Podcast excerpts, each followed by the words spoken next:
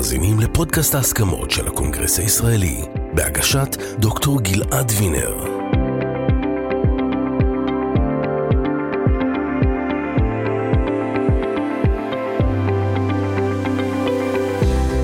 החברה הישראלית מורכבת מכל כך הרבה קבוצות מגוונות, עם המון עמדות, אחת על השנייה, וביחס לכל דבר שקורה במציאות הכאוטית שלנו. העמדות האלו הן גם בסיס למחלוקות חברתיות קשות, מחלוקות שמאיימות על העתיד המשותף שלנו כאן. כדי שנוכל לגשר על המחלוקות, אנחנו חייבים להבין את העמדות האלו לעומק. אנחנו צריכים למדוד, לנתח, ובסופו של דבר לזהות את המחנה המשותף שיהיה הבסיס להסכמות בהמשך. אני גלעד וינר ואתם מאזינים לפודקאסט ההסכמות של הקונגרס הישראלי. היום נמצאת איתנו יוליה אלעד שטרנגר, פסיכולוגית פוליטית במחלקה למדעי המדינה באוניברסיטת בר אילן, מתמחה בחקר סכסוכים שגם עומדת מאחורי מדד ההסכמות של הקונגרס הישראלי.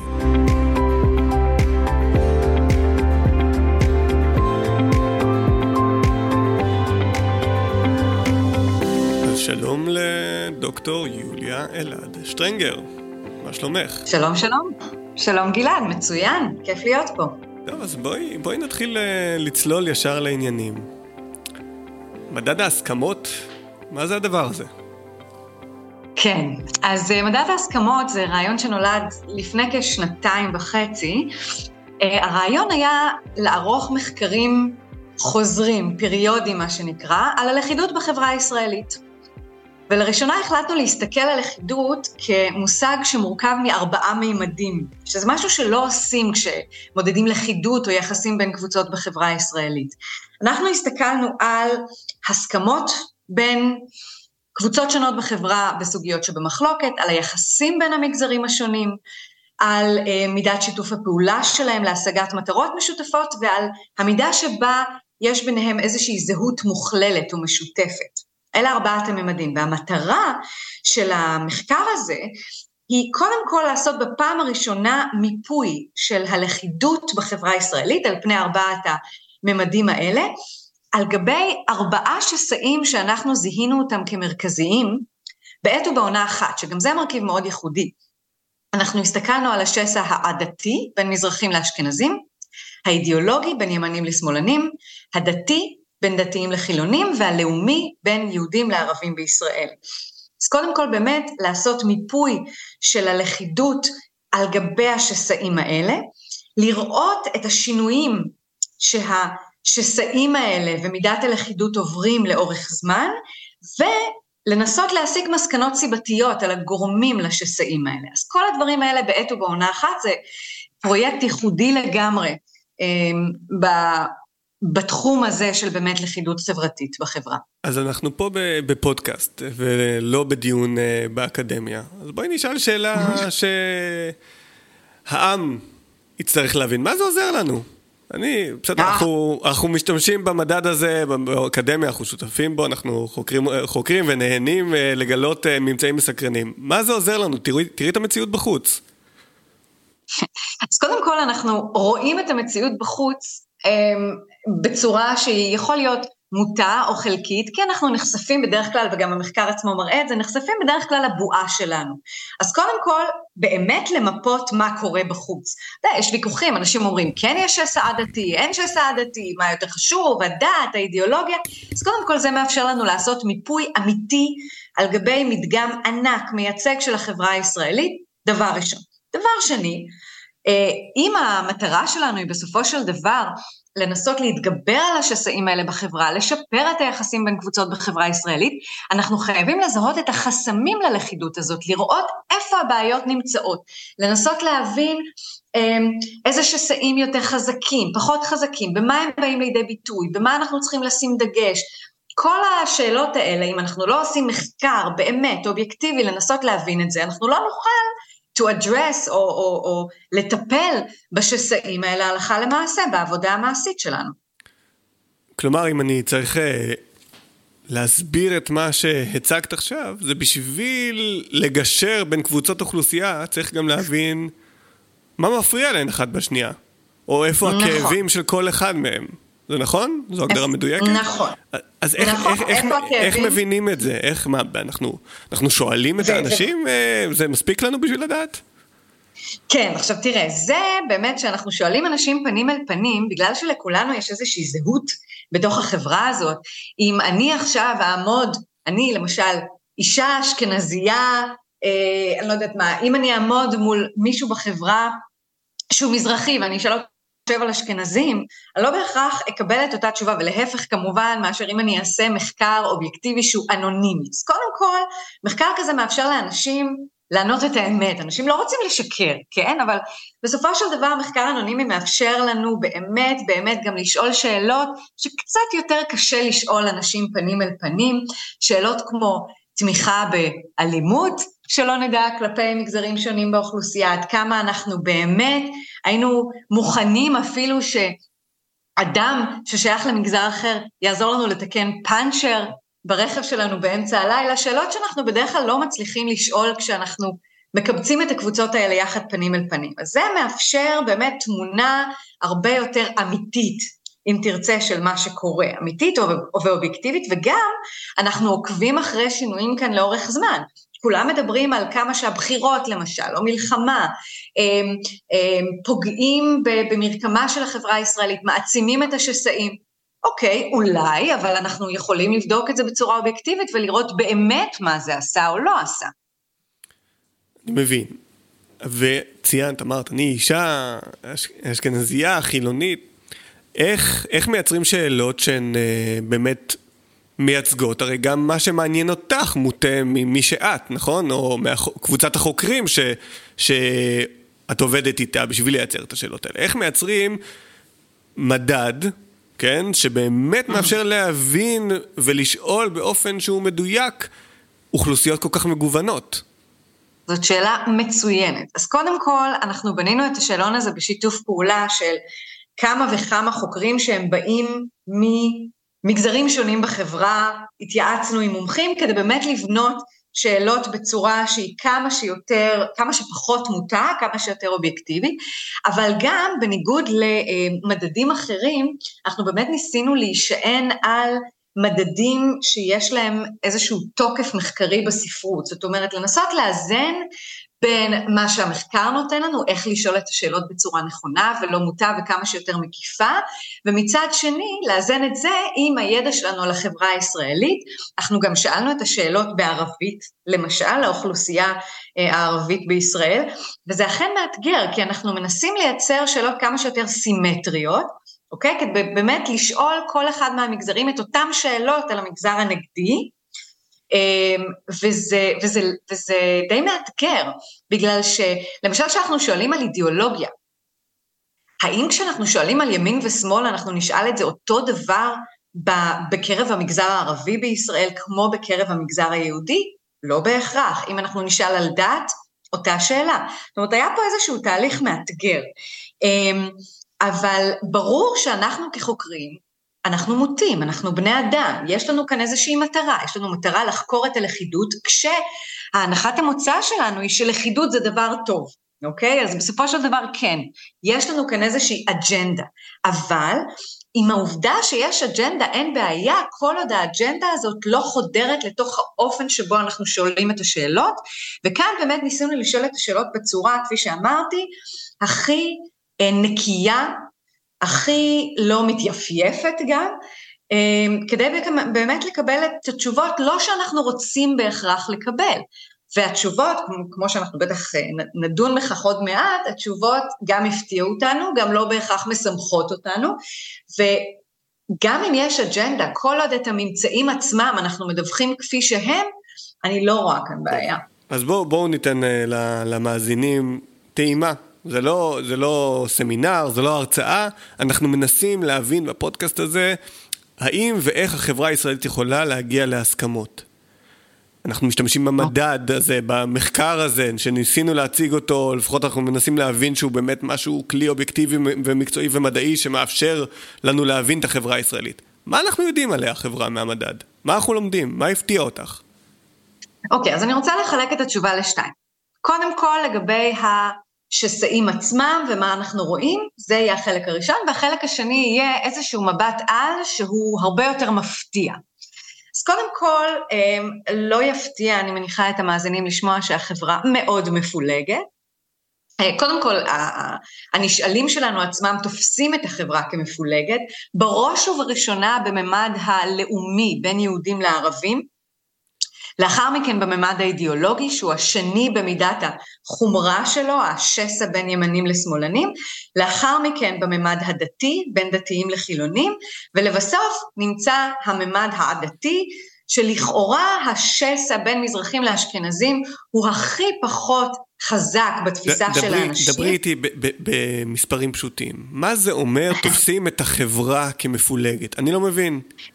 מה זה אומר? אז כשאנחנו, אז כשאנחנו מבקשים מאנשים לדרג את המידה שבה החברה הישראלית מפולגת על גבי הממדים השונים, אנחנו רואים שבסביבות 80 אחוז מהנבדקים אומרים שהחברה שלנו מפולגת מאוד, במידה רבה, בין יהודים לערבים.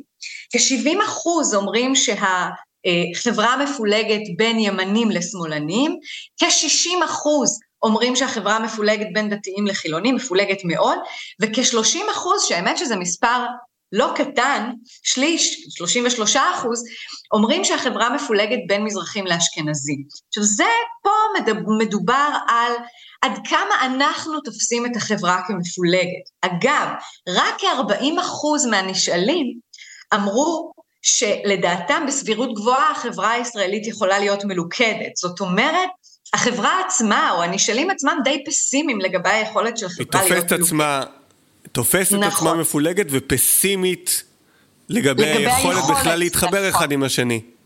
נכון, מאוד נכון. מאוד מדכא, לא? נכון, מאוד מדכא. אני רוצה שנשים פה לב לשני דברים. אחד, קודם כל מדובר פה בתפיסות, בואו נראה מה קורה בפועל, אוקיי? והדבר השני שאני רוצה שנשים לב זה באמת לסדר הדברים שהוא משתקף לאורך כל, ה, כל התוצאות שלנו בשאלונים ובניתוחים שלנו. באופן מתמשך לאורך הגלים השונים, במשך שנים, התוצאות נכון, האלה אחידות. אנחנו, נכון, התוצאות האלה אחידות. קודם כל, זה חשוב לומר שאנחנו עד עכשיו הרצנו את השאלון האלה בקרב, אה, את השאלון הזה בקרב מדגמים מייצגים של החברה הישראלית ארבע פעמים, אנחנו עכשיו נמצאים לפני גל המדידה החמישי, ואנחנו רואים יציבות מאוד מאוד גדולה בינתיים אה, בתפיסות של אנשים. אז קודם כל, אנשים תופסים את ישראל כמפולגת, אבל מה קורה בפועל? האם ישראל באמת מפולגת?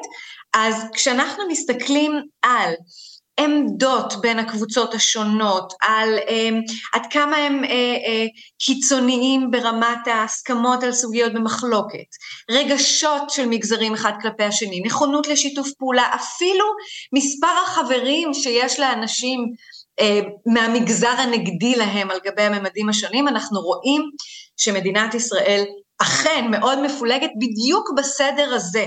קודם כל יהודים וערבים, אחר כך ימנים מול שמאלנים, אחר כך דתיים מול חילונים, אבל גם מזרחים מול אשכנזים, אנחנו רואים שזה שסע דומיננטי. ואחד הדברים המהממים זה אפילו כשאנחנו מדברים על באמת, עם מי אני רוצה לעבוד בצוות בעבודה, מול מי אני רוצה לגור בשכנות, מי אני רוצה שיעזור לי לתקן אה, פאנצ'ר ברכב בלילה, גם פה, אפילו פה, יש לנו העדפה למגזר שלנו על פני המגזר הנגדי, אפילו בממד העדתי, שאנחנו נוטים לחשוב עליו כ...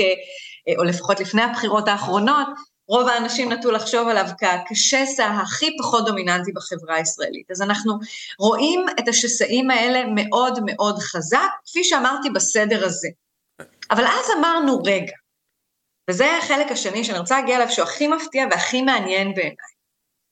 האם אנחנו יכולים באמת להסתכל על השסעים האלה, כל אחד מהם בנפרד? להסתכל על השסע הלאומי, האידיאולוגי, הדתי והעדתי כאילו הם נפרדים? התשובה היא כנראה שלא, כי הרי כולנו שייכים לכל השסעים האלה בעת ובעונה אחת. לכולנו יש זהות בכל הממדים האלה בעת ובעונה אחת. שאלנו את עצמנו, האם אנחנו יכולים לבדוק איך השסעים השונים האלה מתקבצים יחד לכדי שבטים יותר מוגדרים בחברה הישראלית? ולשם כך עשינו בעצם איזשהו ניתוח סטטיסטי כזה אה, די מתוחכם, כדי באמת לנסות לראות אם העמדות של הנשאלים שלנו לגבי סוגיות במחלוקת, העמדות שלהם כלפי מגזרים שונים, האם אנחנו יכולים לראות כאן איזושהי התקבצות לקבוצות שהן הומוגניות. ומה שראינו בעצם זה שאנחנו יכולים לזהות שלושה שבטים בעצם בחברה מה, הישראלית. רגע, אין ארבעה שבטים? ככה למדנו לא. מהנאום השבטים של ריבלין, לא? אז אנחנו, אה, אנחנו, נאום השבטים של ריבלין הוא היה נפלא ויפה וחשוב מאוד רטורית, אבל כשאנחנו בודקים את זה הלכה למעשה אמפירית, מחקרית, מדעית, אנחנו מגיעים למסקנות אחרות. אנחנו רואים שיש כאן באופן עקבי אגב, אנחנו בדקנו את זה בשני גלי מדידה שונים על גבי באמת אה, אה, אה, אה, מקבץ מאוד מאוד גדול של נבדקים, אנחנו ראינו שיש שלושה שבטים. עכשיו חשוב לי כאן להגיד, לפני שאני מדברת על מה זה אומר השבטים האלה, שאת ניתוח השבטים עשינו בתוך המגזר היהודי בלבד. מדגם מייצג של המגזר היהודי, אז במובן מסוים יש שבט רביעי שהוא השבט הערבי, אבל בואו לא נגענו מהסיבה, מכמה סיבות. הסיבה המרכזית היא שאנחנו באמת רצינו לראות איך השסעים השונים בעצם מתקבצים לידי שבטים, ובעצם השסע האידיאולוגי, הדתי והעדתי, הוא רלוונטי יותר למגזר היהודי. אוקיי? Okay? מזרחים אשכנזים, דתיים חילוניים וימנים שמאלנים רלוונטי גם למגזר הערבי, אבל זה בא לידי ביטוי אחרת. אז בדיוק מתוך ההבנה שלנו, של, ה, של ההבדלים בזהויות ובאיך שהזהויות האלה מוגדרות, אולי בגלל שגם ראי, ראינו, אם אני מבין נכון, אני, אני, למאזנ, למאזינים אולי נגיד, בגלל שהשסע האידיאולוגי כל כך משמעותי, הוא בעצם לא מאפשר לעשות איזושהי חלוקה פנימית בין, אה, סליחה, לא אידיאולוגי, ה, הלאומי הוא כל כך משמעותי, הלאומי. הוא לא מאפשר uh-huh. בעצם לראות קשרים אחרים, כי הוא מתגבר על הכל. אז אם צריך להבין, מכיוון שהשסע בין יהודים לערבים הוא כל כך משמעותי, קשה לראות כבר את הניואנסים האחרים שיש בין הקבוצות השונות. אני מבין את זה נכון? מסביר את זה נכון? Uh, לא, אני חושבת שזה פחות העניין של, ה, של זה שהשסע הזה uh, uh, מתגבר על אחרים, כי אנחנו בדיוק חלק מהייחודיות, או הייחודיות המרכזית של כל המדד הזה, זה בדיוק היכולת להסתכל על שסעים שונים ועל הקשרים ביניהם, ולא לתת לדברים האלה להתמסמס. Uh, אבל העניין המרכזי כאן הוא שבאמת השסע הדתי, העדתי והאידיאולוגי הם יותר רלוונטיים, כפי שאנחנו מתייחסים אליהם, בחברה יותר רלוונטיים באמת למגזר היהודי. במגזר הערבי הם באים לידי ביטוי אחרת. אם תרצה, הם לוקחים פחות חלק, המגזר הערבי לוקח פחות חלק אקטיבי בשסע בין מזרחים לאשכנזים, או, או בשיח על דת ומדינה, בוא, בוא, בוא נדבר ב... נכון, כן. נכון, בשסע בין דתיים לחילונים, כפי שאנחנו מדברים עליו בשאלות של הסוגיות במחלוקת, למשל סוגיות של כשרות, סוגיות של תחבורה בשבת, זה מתבטא אחרת, mm-hmm. ומתוך כבוד לשוני הזה אנחנו באמת עשינו איזושהי הפרדה והתמקדנו במגזר היהודי, וראינו באמת שיש לנו שלושה שבטים, זאת אומרת העמדות של אנשים מתקבצות לשלוש קבוצות הומוגניות, ואז ניסינו לאפיין, אז מי אלה השבטים האלה? ואפיינו אותם דרך הזהויות השונות. מה שעשינו, אנחנו בעצם שאלנו את הנבדקים שלנו עד כמה הם רואים את עצמם כמזרחים, כאשכנזים, כדתיים, חילונים, ימנים, שמאלנים, יהודים, ישראלים, ובעצם דרך התשובות שלהם על השאלות הזהותיות האלה הצלחנו לאפיין את שלושת השבטים האלה זהותית. ובעצם אני הולכת לקרוא עכשיו לשבטים האלה בשמות שתכף אנחנו נבין למה אני קוראת להם כך.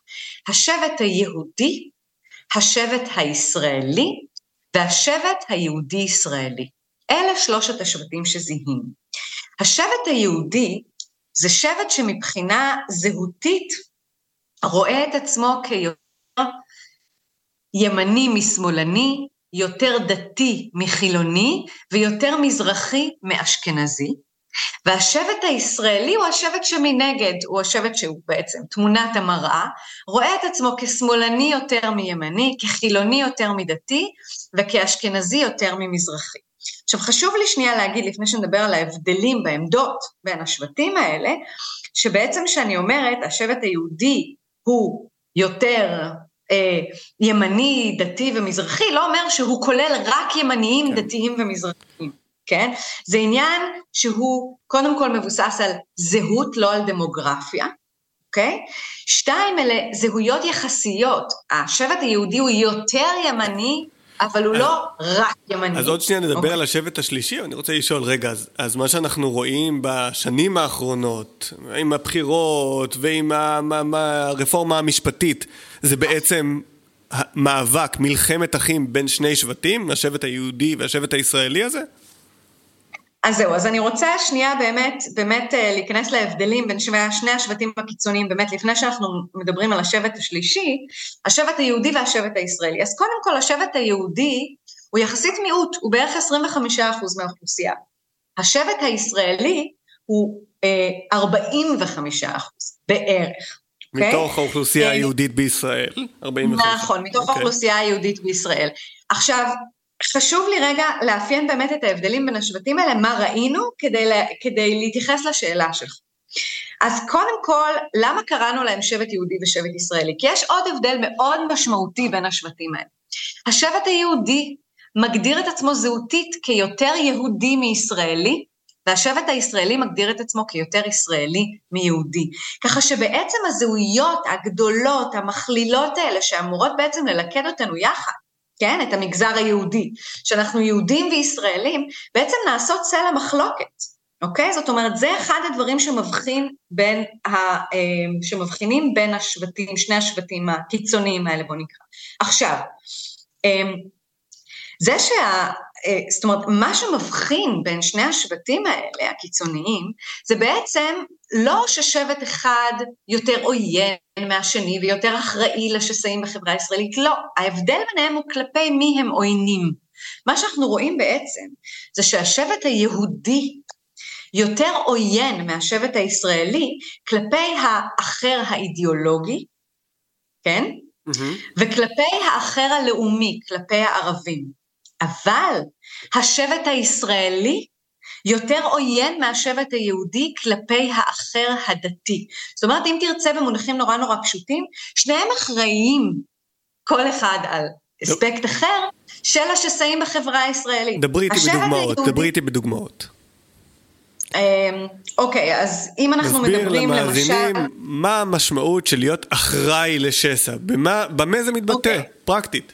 אז כשאנחנו מדברים על דעות קדומות, על רגשות, על נכונות אפילו לסלק את האחר מהמרחב המשותף, השבט היהודי יותר תומך באופן מובהק סטטיסטית בלסלק את האחר הלאומי, לא לשתף איתו פעולה, אה, יש לו דעות קדומות אה, חזקות יותר כלפי הערבים, כלפי האחר הלאומי, וכנ"ל כלפי האחר האידיאולוגי, כלפי השמאל בעצם, אוקיי? זאת אומרת, אם מדברים על השסע האידיאולוגי, והשסע הלאומי, השבט היהודי בעצם יש לו אחריות רבה יותר על ליבוי השסע הזה, אבל השבט הישראלי לא יוצא בזול. השבט הישראלי יותר עוין את האחר הדתי, כלומר הדעות הקדומות שלו, הרגשות שלו יותר שליליים, הנכונות שלו לשתף פעולה יותר נמוכה מאשר השבט היהודי, עם הדתיים, עם האחר הדתי. זאת אומרת, הם אחראים יותר, אם תרצה, על השסע הדתי. עכשיו... כשאת אומרת אחראים, את לא בהכרח מתכוונת אשמים, אלא... אלא העמדות שלהן מייצגות את זה שיש שסע, כן? אני מבין נכון? אה, מייצגות יותר עוינות, פחות נכונות לשתף פעולה עם האחר הדתי. כן, אז, אם אתה רוצה... אז, אז למשל, טענה רווחת שיש עכשיו גם סביב באמת המאבק בין ימין ושמאל בישראל, סביב הרפורמה המשפטית, שאלימות פוליטית מגיעה מכיוון אחד. היא מתבטאת לא. בדברים האלה או שלא? אני רוצה להבין. חד משמעית לא באה okay. אוקיי. מכיוון אחד. השאלה פה היא כלפי מי, ולא ממי. Mm-hmm. זאת אומרת, שני השבטים, השבטי המראה, שבטי המראה, אלא אם תרצה, לשניהם יש חלק בפולריזציה של החברה הישראלית, בליבוי האלימות בשיח, השאל, ההבדל ביניהם הוא כלפי מי, במי הם מתמקדים, אוקיי? Mm-hmm. זה, זה אחד הממצאים המרכזיים והחשובים כאן, שאף אחד כאן לא יוצא בזול. אוקיי? זה לא שהשבט הישראלי הוא יותר מכליל, והשבט היהודי הוא יותר אה, אקסקלוסיבי, ממש לא, פשוט mm-hmm. תלוי כלפי מי. עכשיו, אה, אגב, אני רוצה שוב לחזור על זה שהעוינות העדתית היא מאוד דומיננטית בחברה הישראלית, והיא גם דומיננטית בזהויות של השבטים השונים, אבל היא לא מבחינה בין השבטים. זאת אומרת, אנחנו לא ראינו משהו עקבי במי אחראי יותר במרכאות כפולות על השסע העדתי בחברה הישראלית. אבל כמו שאנחנו רואים כאן... אז איך זה מגיב לתזה של אבישי בן חיים, ישראל הראשונה, זהו. ישראל השנייה, זה זה? לא, אז יש לי פה ש... שני אתגרים שהנתונים שלנו מציבים לתזה של ישראל הראשונה והשנייה. אחת, אי אפשר לדבר רק במונחים של שסע עדתי, נקודה. השסעים הם כרוכים זה בזה, מייצרים שבטים שמאגדים בתוכם זהויות הרבה יותר רחבות מהסיפור הזה של אה, אה, מזרחים אשכנזים. זה דבר אחד. הדבר השני זה השבט השלישי. השבט השלישי שאבישי בן חיים לא מדבר עליו, שזה השבט היהודי ישראלי. מה זה השבט הזה? השבט הזה הוא בעצם, עבורו היהודיות והישראליות חשובות באותה מידה, דבר ראשון, והוא נמצא באמצע מבחינה זהותית, לא רק מבחינה אידיאולוגית, זה לא שבט המרכז הפוליטי, אלא גם במובן של זהות דתית וזהות עדתית. 30 אחוז מהציבור היהודי נמצא שם, אנשים שהם נמצאים באמצע, אוקיי? שהם רואים את עצמם כ... אה, באמצע בין מזרחים ואשכנזים, בניגוד לשני ה... אה, בין שני השבטים הקיצוניים, גם בעדתיות, גם בדתיות וגם באידיאולוגיה. עכשיו, מה מאפיין את השבט השלישי הזה, וזה חשוב? הוא תמיד בוחר את הדרך המתונה, אוקיי? זה שבט שבעצם, כשה... אה, אני אתן דוגמה, בעוד השבט היהודי למשל עוין יותר את האחר הלאומי, את הערבים, לעומת השבט הישראלי, כאן היהודים ישראלים ילכו יחד עם השבט המתון, עם השבט הישראלי. אבל כשמדובר על עוינות כלפ, בעניינים של דת, כלפי האחר הדתי, כאן השבט השלישי הזה ילך עם השבט היהודי, זאת אומרת, ייקח את הצעד המתון יותר. בכל הסוגיות במחלוקת גם שבדקנו, השבט היהודי-ישראלי הוא שבט המפתח שבעצם לוקח עמדות פחות קיצוניות בסוגיות במחלוקת, יותר מתונות. זאת אומרת, יש כאן שבט שבעצם הוא שבט שלוקח אמ, אה, את, את הצד המתון בכל השסעים האלה שאנחנו מדברים אבל זה רק 30 אחוז, 70 אחוז מהציבור חי באיזה מציאות דיכוטומית כזאת, שמלחמת נכון. הכל בכל, זה מאוד פסימי, נכון? תראה, אני נוטה להיות פסימית גם כי אני פסיכולוגית פוליטית, פסיכולוגים פוליטיים באופן כללי נוטים, אה, אתה יודע, אנחנו מתפקדים בצדדים האפלים של טבע האדם. כן. אבל אני חושבת שיש כאן כן מקום לאופטימיות, מאחר שהשבט הזה, גם מבחינה זהותית, בעצם אצלו אתה רואה שאין אין, אין למשל אה, אה, את, ה, את ההתלבטות הזהותית בין יהודיות לישראליות, שזה דבר נורא יפה. נורא יפה, נורא מעניין, נורא מפתיע. יש כאן שבט שאולי אם אנחנו חוזרים בחזרה לשאלה ששאלת בהתחלה, של מה אנחנו עושים עם זה בסופו של דבר מעשית, זה שבט שיכול להיות שבט מפתח. אז כשאנחנו מדברים על, אה, על עבודה מעשית בגישור שסעים, אז המסרים שיוצאים מהנתונים האלה שתיארתי עכשיו, זה א', שאנחנו חייבים לקחת בחשבון שהשסעים האלה כרוכים זה בזה. אם אנחנו רוצים למשל לגשר על השסע האידיאולוגי, אנחנו חייבים לקחת גם עדתיות ודתיות לתוך, ה, לתוך הסמטוחה הזאת, כן? אבל שיש לנו פה גם שבט שבעצם הוא לא לוקח אף צד ברור במחלוקת הזאת, הוא איזשהו שבט אמצע שאפשר להביא אותו פנימה במקום להתעלם ממנו ולקחת את האנשים שבעצם מגדירים את עצמם אה, ב- באחד הצדדים הקיצוניים של המשוואה. אפשר להגדיל אותו? כלומר, זה, זה, כיוון שזה מיעוט, הוא לא בהכרח, כן, אז יש לו את היכולת הזאת לחבר, אבל בסוף יש רוב של ציבור שהוא, שהוא מתנגד אחד לשני. אנחנו לא יודעים אם הם רוצים, אנחנו לא יודעים אם הם רוצים, כן? זאת אומרת, אה, אנחנו לא יודעים מה העמדות של השבט הזה כלפי השסעים וכלפי התפקיד שלו בתוך הדבר הזה. לא, אבל השאלה אם כמותית אפשר להגדיל את כמות האנשים שיש להם את נטיית המתינות הזאת. אנחנו רואים הרי שהתחושה, התחושה של מי שמסתכל על המציאות הישראלית של להפך, אנחנו נדחקים יותר להיות או אנחנו או הם, נכון? אז אולי זה להפך, אם היינו מודדים אה, לפני 20 שנה, אולי היינו מגלים ש-60% מהציבור משתייך לזה, ועכשיו ירדנו בחצי, יכול להיות, כן? אני, אני לא בטוחה שלפני 50 שנה זה היה אחרת, פוליטיקת הזהויות זה לא דבר חדש, mm-hmm. בניגוד למה שאנחנו נוטים לחשוב, בטח ובטח לא בחברה כל כך הטרוגנית ורבת שסעים כמו ישראל, אבל אם מסתכלים מנקודת ראות מחקרית למשל, אז התחזית הפסימית היא יותר סבירה. למה?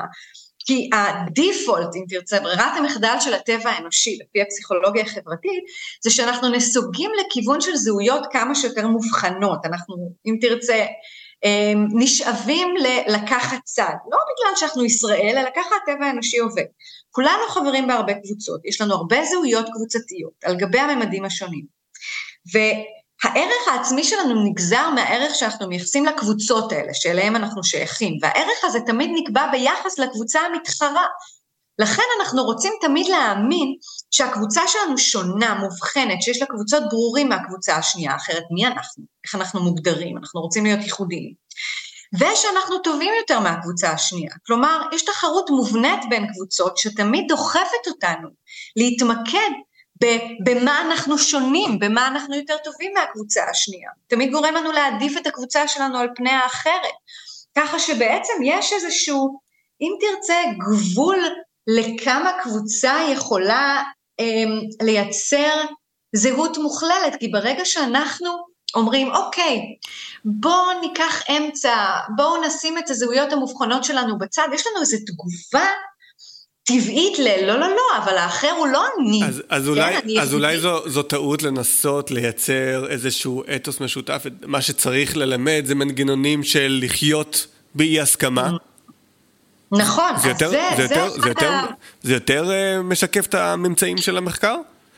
אני חושבת שאתה בדיוק נוגע בנקודה, כי אפילו זהויות כמו, אוקיי, זהות ישראלית, שזה לכאורה, בוא נשים את ההבדלים בינינו מצד, כולנו הרי ישראלים, או כולנו יהודים, לא כולנו, אבל המגזר היהודי הם יהודים, אפילו זה, כמו שאמרתי קודם, מבחין בין הקבוצות השונות, אפילו הזהויות המשותפות האלה הופכות להיות צל המחלוקת.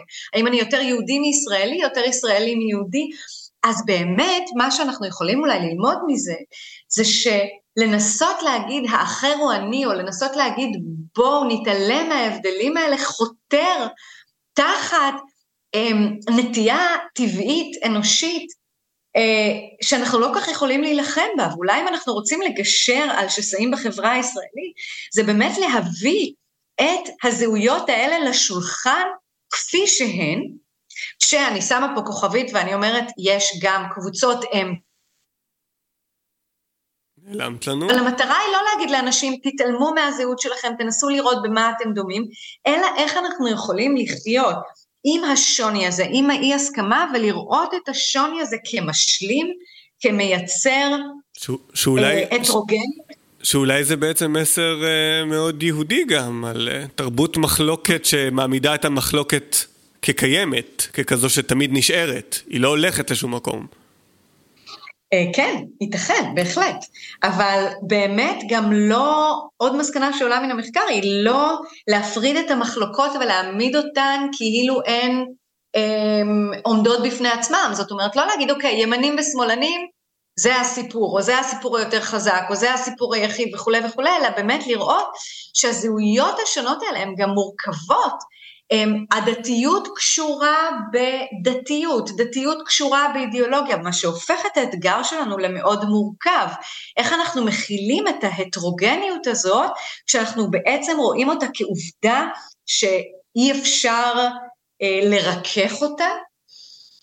זה, זה, איך אנחנו, איך אנחנו מייצרים בעצם לכידות, או אולי מגדירים את הלכידות הזאת אחרת לא סביב זהות משותפת ומחיקת ההבדלים, אלא איך באמת חיים עם ההבדלים האלה כשהם על השולחן, ולוקחים בחשבון את הנטייה הטבעית שלנו לחפש את ההבדלים, להדגיש אותם.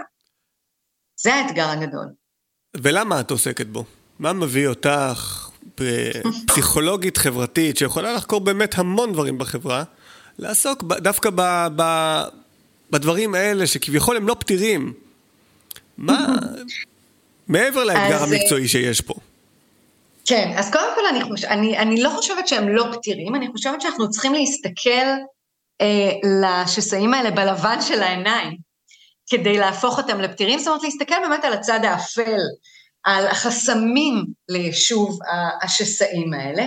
ברמה האישית, אני חושבת שמה שמשך אותי לזה זה שאני מרגישה שאני אה, קודם כל מאוד מאוד מוטרדת, אבל בו בזמן עם רגל אחת בחוץ. אני בת למהגרים, אה, אני נולדתי בארץ, אבל אני גדלתי בבית שבאמת מסתכל קצת מבחוץ על, על השסעים האלה, אני אמנם חילונית ואשכנזייה, אבל, אמ, אבל מבחינת הזהות הקבוצתית, אני אף פעם לא ראיתי את עצמי אישית כבעלת זהות נורא מובחנת, אשכנזית, חילונית, אה, אה, שמאלנית, ימנית, זאת אומרת, יש כאן גם באופן אישי כל מיני שאלות זהויות שאני שואלת את עצמי, ואני חושבת שהחפיפה, המורכבות של הזהויות האלה, ולאן הזהויות האלה מובילות, ולמה אנחנו כל כך נוטים לחפש את ההשתייכות הזהותית, זה משהו שנורא נורא ריתק אותי אה, באופן אישי. אז זה מה שהוביל אותי לחקור זהות.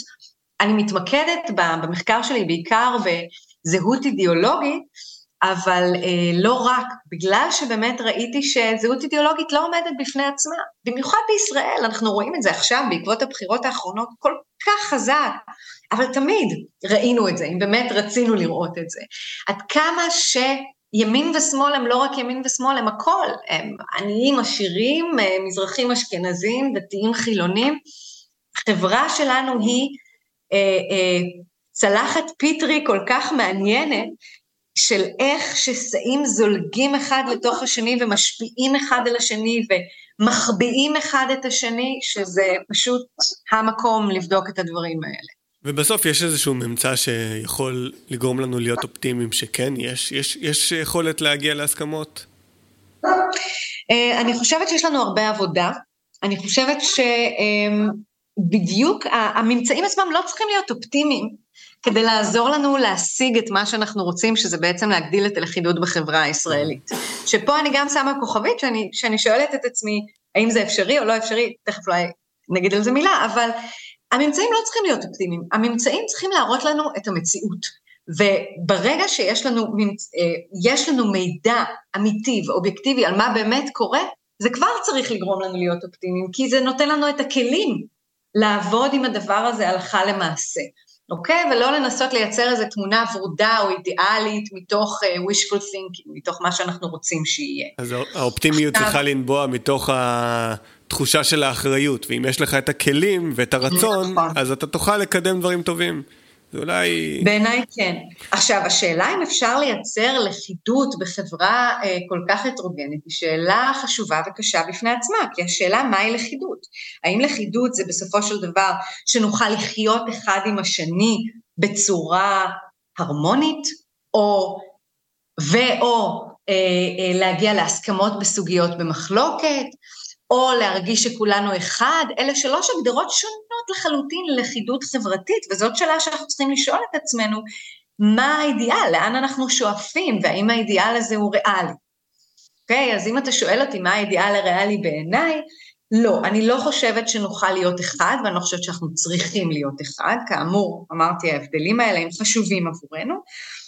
הש... אני חושבת שכשמדברים על לכידות, אני הייתי מתמקדת בבאמת לאזן בין, אה, זאת אומרת, קודם, קודם כל להבין ש, ש, אה, שיש כאן חברה מאוד הטרוגנית, לנסות לא להעלים את זה, ולהבין גם שהעובדה שהשסעים האלה גם זולגים אחד לשני, אומרת שיש קבוצות שאיתם אנחנו על גבי שסע אחד אויבים לכאורה, למשל, אנחנו ימין והאחרים הם שמאל, ומצד שני, פתאום בשסע אחר אנחנו דווקא באותו צד.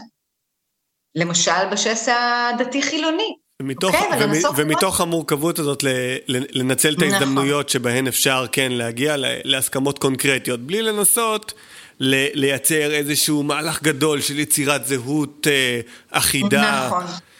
זה, זה, נכון. זה אולי הפתח, ההתמקדות בפרקטיקה, לשאול שאלות קונקרטיות ולא כל להגיע עם אותה שאלה לכל סיטואציה. אני מאוד מסכימה איתך. אז, מאוד מאוד אז אם נתנו למאזינים שלנו איזושהי אה, תובנה שאולי הם צריכים לקחת לדרך, זה באמת לקחת אה, את ההתבודדות המאוד קונקרטית הזאת, נכון? לבוא ו- נכון. ו- ולשאול את עצמנו בכל סיטואציה מחדש, עם מי אני עובד?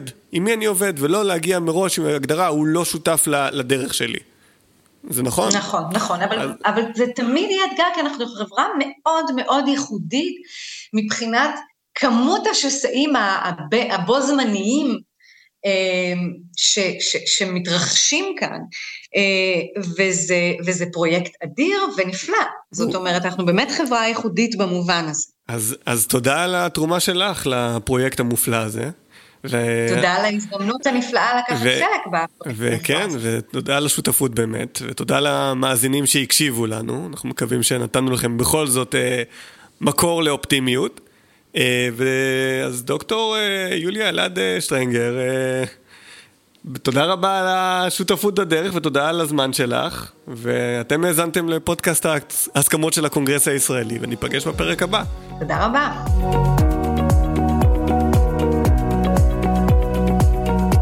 האזנתם לפודקאסט ההסכמות של הקונגרס הישראלי. על ההפקה עומר דובב ואסף גרף. הקלטה, עיצוב סאונד וקריינות, עידן קין שמיר. ניתן להאזין לפרקים נוספים בסאונד קלאוד, ספוטיפיי, יוטיוב, אפל וגוגל. כדי להכיר וללמוד עוד על הפעילויות שלנו לקידום ההסכמות בחברה הישראלית, חפשו הקונגרס הישראלי בגוגל. באתר שלנו מחכים לכם עוד הרבה תכנים מגוונים ויוזמות מעניינות. ניפגש בפרק הבא של פודקאסט ההסכמות של הקונגרס הישראלי.